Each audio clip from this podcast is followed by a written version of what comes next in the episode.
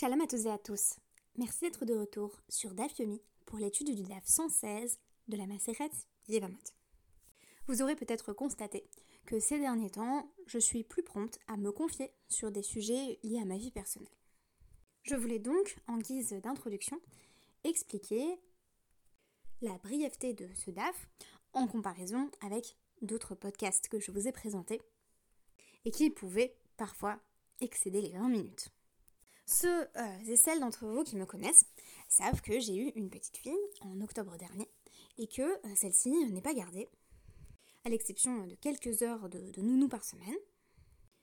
Et jusqu'en septembre, où elle va rentrer en crèche, je dois dire que euh, j'ai dû adapter toutes mes autres activités, mais aussi le podcast, aux intervalles de temps dont je disposais, qui étaient des temps comparativement plus calmes, plus paisibles, comme par exemple la sieste, occasion rêvée de faire un podcast, ou les moments qu'elle passait avec son papa. Et en ce moment même, j'ai euh, laissé ma fille euh, avec euh, sa grand-mère, ma maman, et il me reste précisément 10 minutes de garde, donc je ne saurais excéder ce temps-là. Aujourd'hui, j'ai simplement décidé de vous parler de l'aspect le plus comique du DAF du jour. J'ai déjà consacré un autre DAF au bot de 7 lieux que j'avais intitulé Le Petit Poussé. Par conséquent, j'ai dû faire allusion à l'autre conte de Perrault, où il est également question, quoique de façon plus anecdotique, des bottes de sept lieux. Elles vont d'ailleurs être définies à cette occasion. Je cite donc la belle au bois dormant. La bonne fée qui lui avait sauvé la vie en la condamnant à dormir cent ans était dans le royaume de Mataquin, à douze mille lieues de là, lorsque l'accident arriva à la princesse.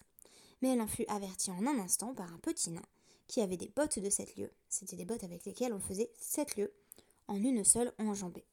Ces bottes vont bien sûr refaire leur apparition dans le petit poussé, où on va les trouver au pied de l'ogre, et c'est bien entendu le petit poussé qui va les lui dérober.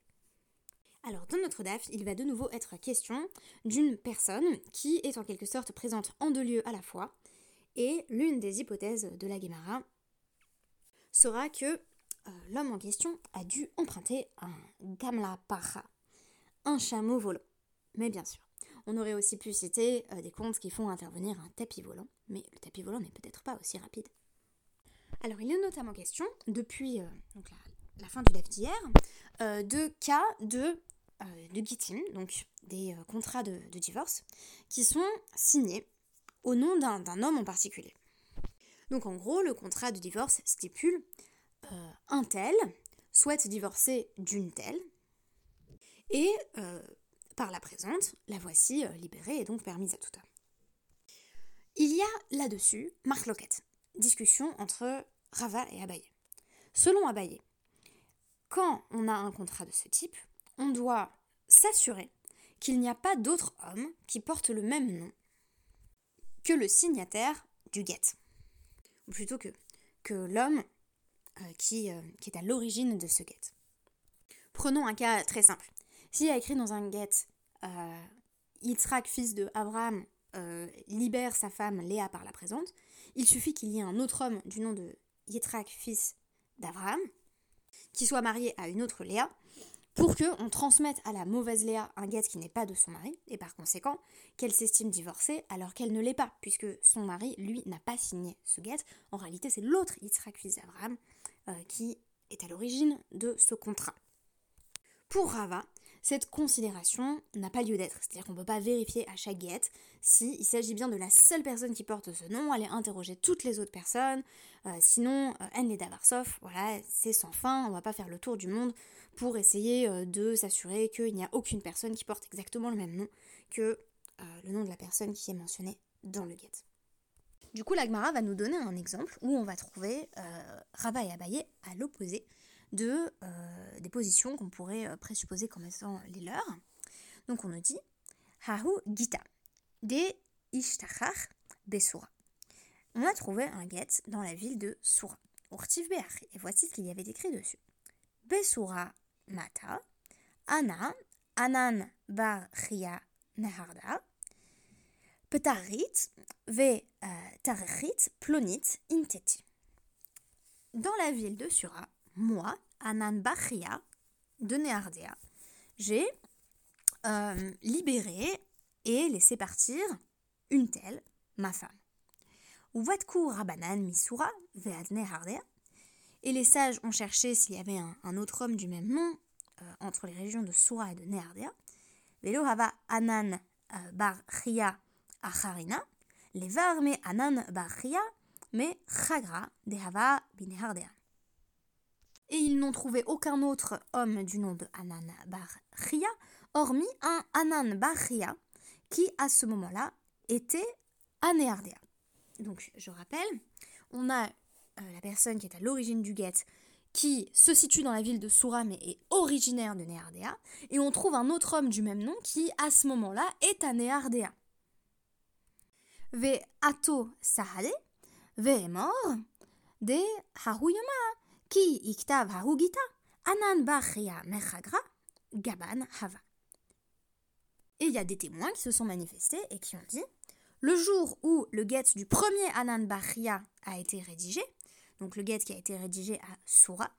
Le deuxième Anan celui qui vient euh, de Chagra mais qui était à ce moment-là à Nehardea, était bien à Nehardea. Donc il n'était pas à Soura. En gros, ils sont en train de dire non, non, ça peut pas être le même, euh, puisque le nôtre, il était à ce moment-là à Nehardea et pas à Soura. Et je rappelle que c'est à Soura que le guet a été signé. Amar Abaye, Afle Didi, Abaye dit D'habitude, j'estime que il y a lieu d'avoir un doute, et donc il faut euh, se dire peut-être peut-être que justement c'est le même homme. Ici, il n'y a pas lieu de se dire que c'est le même homme.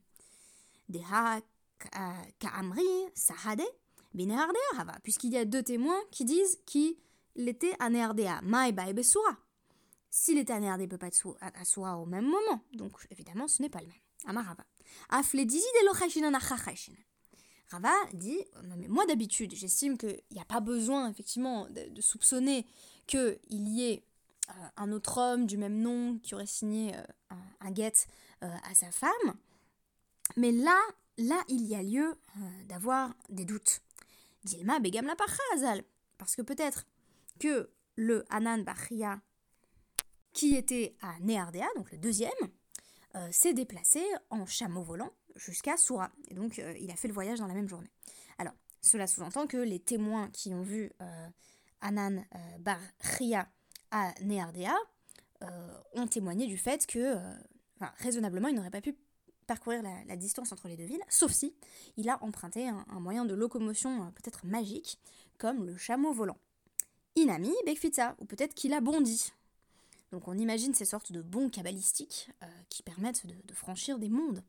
Euh, donc voilà, c'est comme si je vous disais, euh, il pouvait pas être, euh, je sais pas moi, à Tombouctou et à Paris dans la même journée, bah, sauf s'il a bondi. Bon, là, on dirait sauf s'il a pris l'avion. Est-ce qu'avec l'avion, ça marche plus ce genre de cas? Bien sûr qu'une personne peut être dans, deux villes totalement différentes le même jour, mais, à l'époque de l'Agmara, c'était à peu près impossible, sauf par bon. Inami, Mile Massar. Ou alors, autre explication, il a simplement donné des instructions, c'est-à-dire il était euh, physiquement à Nerdea, mais il a dit bah, écrivez-moi mon guet à Soura. Donc ça pourrait effectivement être la même personne. Alors évidemment, on, se demande quelle est la vraisemblance des trois explications invoquées par Rava. Le chameau volant, on se demande à peu près ce que ça signifie. Le bon, euh, là encore, est-ce que ça veut dire qu'il a couru un marathon? C'est effectivement l'explication du Meiri qui dit qu'il a simplement couru très très vite, donc ce serait possible euh, si on courait extrêmement rapidement d'aller de, de à, à en une journée.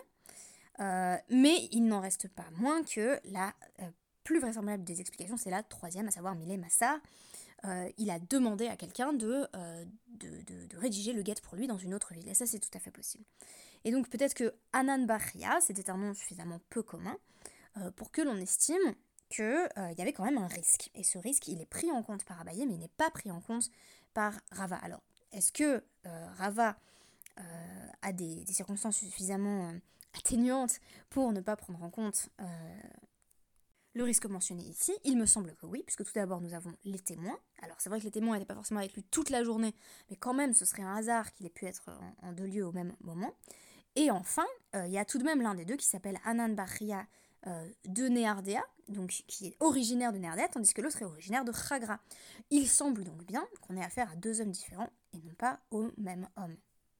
Enfin, quant au chameau volant, on trouve l'explication euh, très rationnelle sur le site du DAF Yomi Center qui avance que euh, la Gamala Pacha est tout simplement un chameau très rapide, euh, une sorte de TGV des chameaux qui euh, permettait effectivement d'aller rapidement d'une ville à l'autre. Alors ça nous intéresse quand même moins qu'un chameau volant.